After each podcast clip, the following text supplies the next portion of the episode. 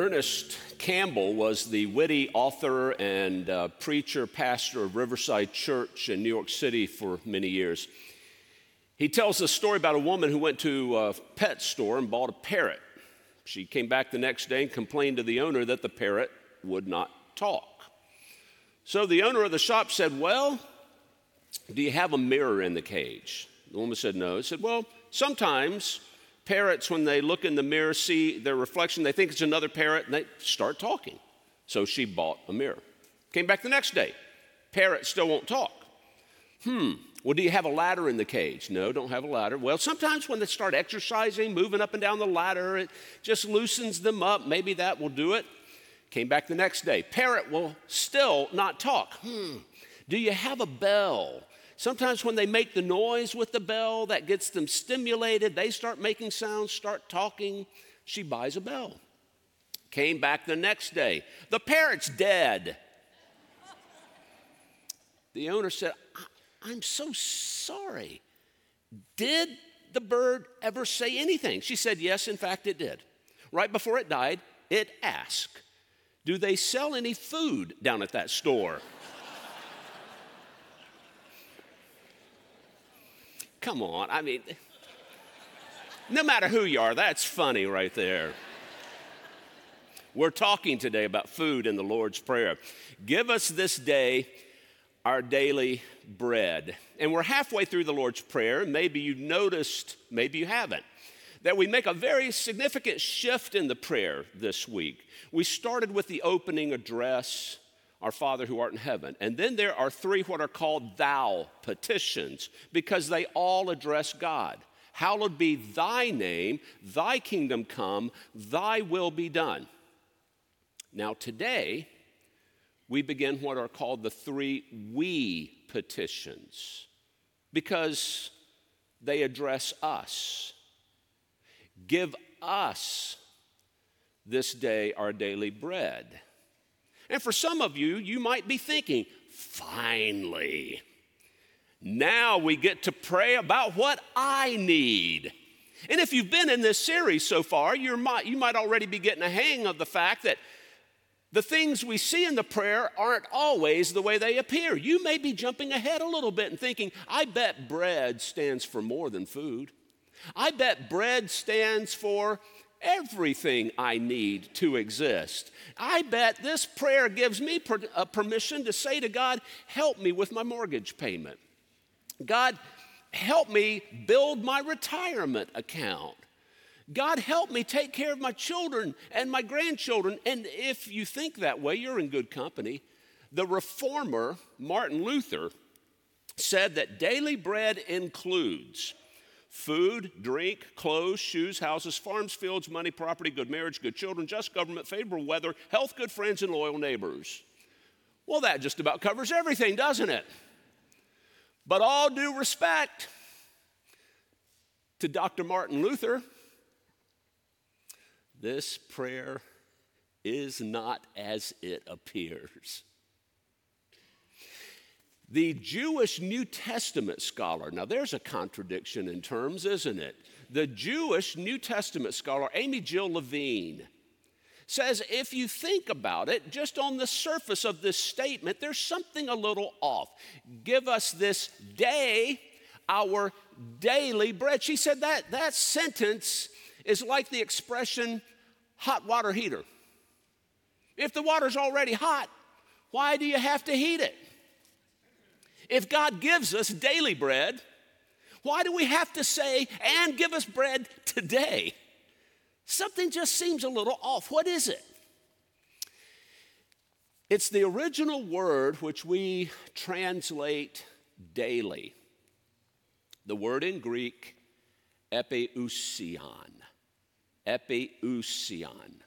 I want you to say that with me right now. Say it out loud epiousion. You're learning some Greek today. If you've ever if you've ever used the expression, well, it's all Greek to me, if you'd have said that word in the first century to a Greek speaker, they would have said the same thing. because it's a word that didn't exist. Greek speakers in Jesus' day would have said, What are you talking about right now? The first time this word appears in the Greek language is in the Lord's Prayer when the New Testament was written. Well, how did it come to mean daily then? Well, when the Greek New Testament, centuries later, was translated into Latin called the Vulgate, a Latin word was used which means daily. That's how it happened. But scholars go back to the Greek and they say, eh, it doesn't really mean daily. It comes from two words, the prefix epi. Epi is a prefix meaning to, on, upon. Ousia is a participle. It means to be or to exist. Now, you put that together, what you clearly are talking about is something that we need for our existence. But here's where the big debate comes in what kind of existence are we talking about? Physical existence? Are we talking about bread as food, as what we need to take care of these bodies of ours? Or, or, are we talking about something more spiritual? There are many who say that's the true meaning of this expression. In fact, it has a futuristic appeal. That this word daily is not talking about today, it's, it's really talking about the future, the, the future hope of life and of our world, the great tomorrow, if you will. They say if you translated this sentence literally as it should be into English, it would go like this Give us tomorrow's bread today. Now, repeat after me. Why do you have to make such simple things so complicated? And the answer is because that's what I do. That's what I do. Give us tomorrow's bread today. Those folks would point out stories like Jesus talking to Martha and Mary. Mary was listening to Jesus, spending time with him. Martha was caught up cooking and preparing a meal. She couldn't understand why her sister wouldn't help her. She said, Jesus, don't you care that my sister's just sitting around while I do the work alone? What does it, uh, what does he say to Martha? Martha, there's only one thing needful, only one thing for true existence. So which is it? What does this sentence mean? Give us this day our daily bread. Are we talking about our physical needs or are we talking about our spiritual needs? Are we talking about physical food or spiritual food? Let me give you the answer right now. Yes. That's the answer. Yes. Jesus addressed people's physical needs too often to ignore that. Jesus showed too much concern for people's physical well being and the alleviation of it when he preached a really long time one day, and there were thousands there to listen. He knew they had grown hungry. He said, Let's give them something to eat. That led to the miracle, the multiplying of the fish and loaves. One day, his disciples were walking through a grain field and they were hungry, so he allowed them to pick the heads of grain and eat. Illegal on the Sabbath, but Jesus knew they were hungry. They needed nourishment. He took notice when fishermen had fished all night and they didn't catch a thing. He wasn't worried about fishing as if it was a hobby. He knew this was their livelihood. If they come in with no fish at all, their family might not have anything to eat for the rest of that day or tomorrow. Jesus took concern over people's physical well being. And if you say, well, that's what I believe about this statement, it means daily bread. It means our physical needs today that God cares about that. And if you feel that way, you actually have some historical evidence to support you. 1925, parchments were discovered in a trash heap in Egypt. They dated back to biblical times. Greek writing on these parchments, and there was one little piece of paper that is the only other example we have in the world right now where this word epiousion appears. Do you know what the context of the parchment is? It was a first century shopping list. So clearly, epiousion has to do with our physical needs. And when Jesus talks about daily bread, we are meant to think about the story of the manna in the wilderness. The Israelites, led out of Egypt under Moses, they go into the desert. There's nothing to eat. They cry out to God. God gives them what came to be known as bread from heaven. But the people didn't look at it and think bread. It was a white, flaky substance that fell to the ground every morning. In fact, they didn't recognize it. Their question to Moses is, What is it? That is the meaning of the word manna. What is it? In English today, we would say manna translates what you call it. What you call it, that's manna. God will give you some what you call it every day. And that was the condition. God gives it every day. You cannot hoard it up. You can't go out and say, well, you know, since I'm out here today, if I get enough for tomorrow, I can sleep in tomorrow. I'll just get, in fact, in fact, I'm just going to gather enough for the rest of the week. Well, you couldn't do that. It would go bad, it would rot. What was the lesson? God gives us what we need every day. That's why we can pray. Give me tomorrow's bread today. It doesn't mean go hoard up. God, uh, give me right now everything I need for tomorrow so I don't have to worry. No, what it means is I can go to bed tonight without having in my possession tomorrow's needs because I'm trusting God is going to be there tomorrow to take care of me.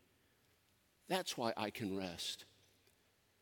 Edward Schweizer, New Testament scholar, says this petition means Grant that we may lie down to sleep, not with a sense of abundance or surety against hard times, but simply without despair, knowing that the coming day has been provided for.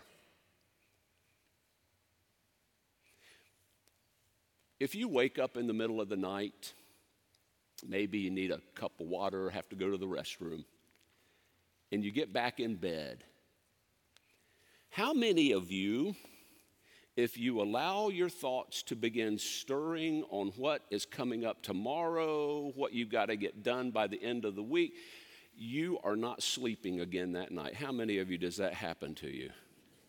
I'm in good company then. That happens to me way too often. And I begin to stew on what I've got to do. I, I just think, okay, I'm not going back to sleep. I might as well get up and get to work. I believe, as I've studied this part of the Lord's Prayer, it would do my soul some good when those occasions come just to start saying this part of the prayer over and over and over again. Give us this day our daily bread because I can trust God. You are going to take care of what I need, you are going to provide for me. I can rest. But of course, this prayer is not in the first person. Give me this day my daily bread. It is once again in the third person plural. Give us this day, because if God cares about my needs that much, then that has to mean that God cares about the needs of other people, especially other people who don't have as much as I do. If I pray for daily bread, then I'm going to be made aware of people who might not have the daily bread that I get satisfied with and the ways other people can be helped. Hunger is a big deal in our world. Listen to some statistics just locally for us. 31% of residents in Marion County need assistance with food. Nearly one in three 40% of households struggle to meet all their food needs. Food insecurity is a major contributor of health problems, academic challenges, worker productivity, and public safety. This is why St. Luke's names hunger as one of our four mission outreach initiatives. This Wednesday, March the 6th, we are hosting the Indy Hunger Network's Food Pantry Summit for all food pantries in Indianapolis. There will be over 300 people here representing 200 food pantries in the city of Indianapolis. And many of those 200 say they cannot keep up with the need. Also, we encourage everyone to read about ways to support hunger reducing legislation like Bread for the World. There is a key proposal right now to cut funding to SNAP, which stands for Supplemental Nutrition Assistance Program. And through the QR code that you're looking at right now on your screen, you can go to Bread for the World and learn more information about this, where we can sign on to letters asking our legislatures to please not cut funding which families in our country depend on to stay well fed. They need this. So, if you're in a small group, you're going to see information in your small group sheets this week about Bread for the World organizations to help support this. But the point is, if we pray, give us this day our daily bread, we're going to think about the hour. God is going to put on our hearts a concern for those who might not even have daily bread. Years ago, I was in a church and we spent the season of Lent in prayer asking everyone to pray, but not about what they're praying for, to think about what God says to them through their prayers. It was about this time of year. A woman set an appointment with me one day. She came to see me and she said, Rob, I want to tell you what's coming to me. I feel that God is burdening my heart about the people in our county who cannot have, they don't have access to a hot meal. She said, There is one key pantry that will give people food, most of it's canned. But what if they don't have a way to cook it? Honestly, I hadn't thought too much about that. She knew some statistics and talked about the number of people who cannot cook a hot meal at home. 24 hours later, another woman in the church who did not know the woman who first visited me came and said, Rob, I need, it could have been an identical visit. I think God is burdening my heart with the hungry people in our county. I did what any smart pastor would do in that situation I introduced them and got out of the way. Within six months, we were running a daily soup kitchen out of that church, serving people who not only didn't have a hot meal, they didn't have many opportunities for fellowship. It gave them a place to come together and know that they are loved and cared for. That story is part of our story here at St. Luke's. When several years ago, we became concerned about people in the Crooked Creek area that didn't have access to food needs. And we started the Crooked Creek Food Pantry. Maria Blake became the first director. And after her, Steve Claffey, who had retired as a lawyer, felt led by God to step in and continue the work of the food pantry, expanding the services of people who are being reached. Steve passed away a little over a year ago, and his last Sunday here in church was Thanksgiving Sunday of 2022 when we take a food collection here at the altar for Crooked Creek Food Pantry.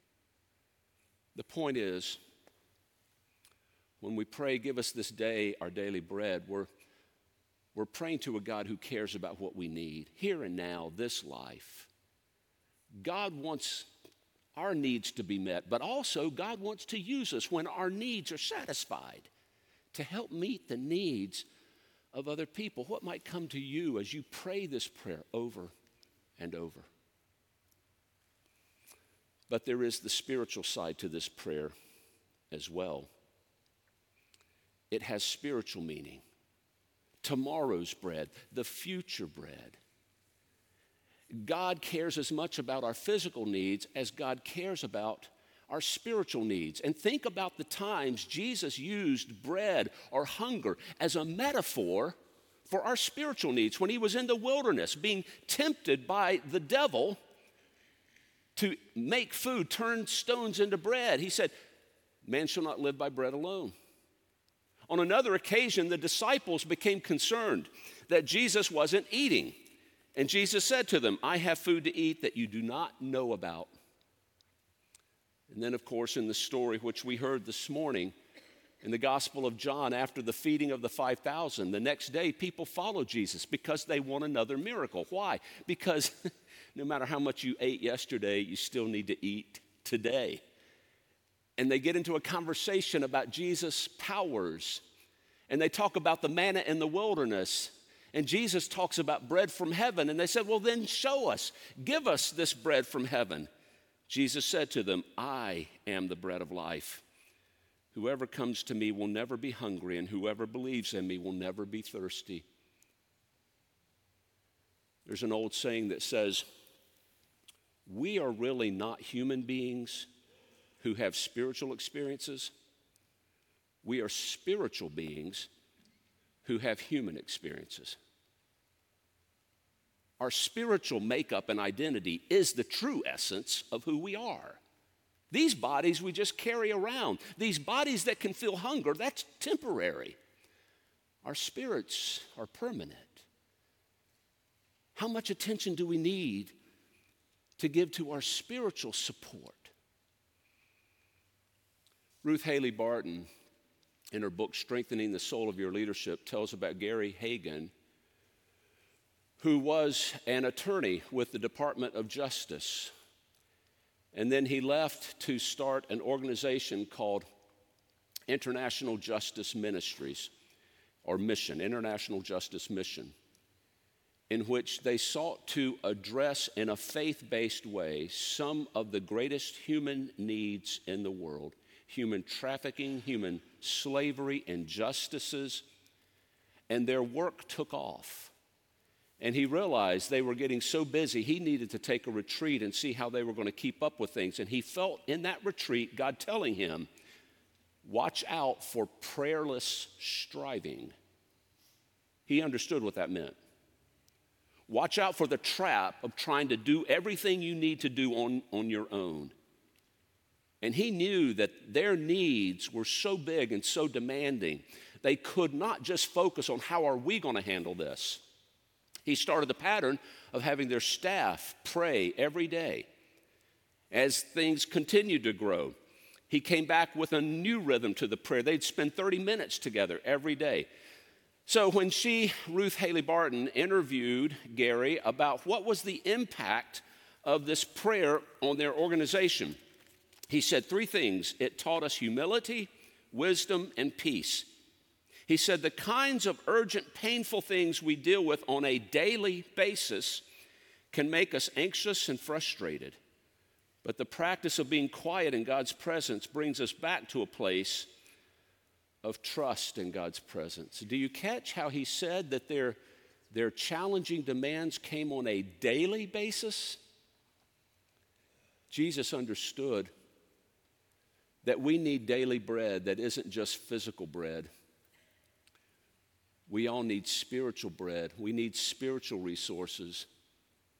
Right before Jesus gave this prayer in the Gospel of Matthew, he told listeners a pattern to pray that will be most meaningful. If you want to get the most out of your prayers, instead of doing it for show, he said, Go home and pray in your inner closet. What was he talking about?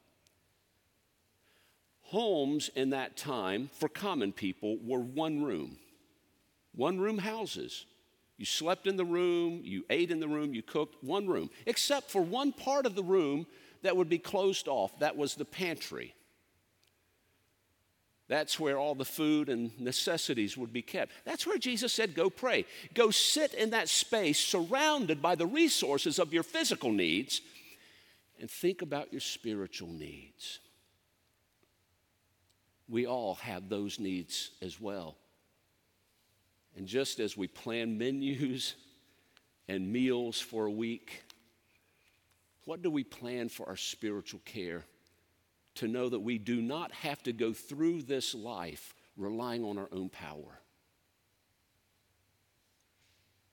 So let's once again conclude the message this morning as we join our voices together in praying the prayer Jesus taught us to pray. Our Father, who art in heaven, hallowed be thy name. Thy kingdom come, thy will be done, on earth as it is in heaven. Give us this day our daily bread, and forgive us our trespasses, as we forgive those who trespass against us. And lead us not into temptation, but deliver us from evil. For thine is the kingdom, and the power, and the glory forever. Amen. Well, what appropriate timing for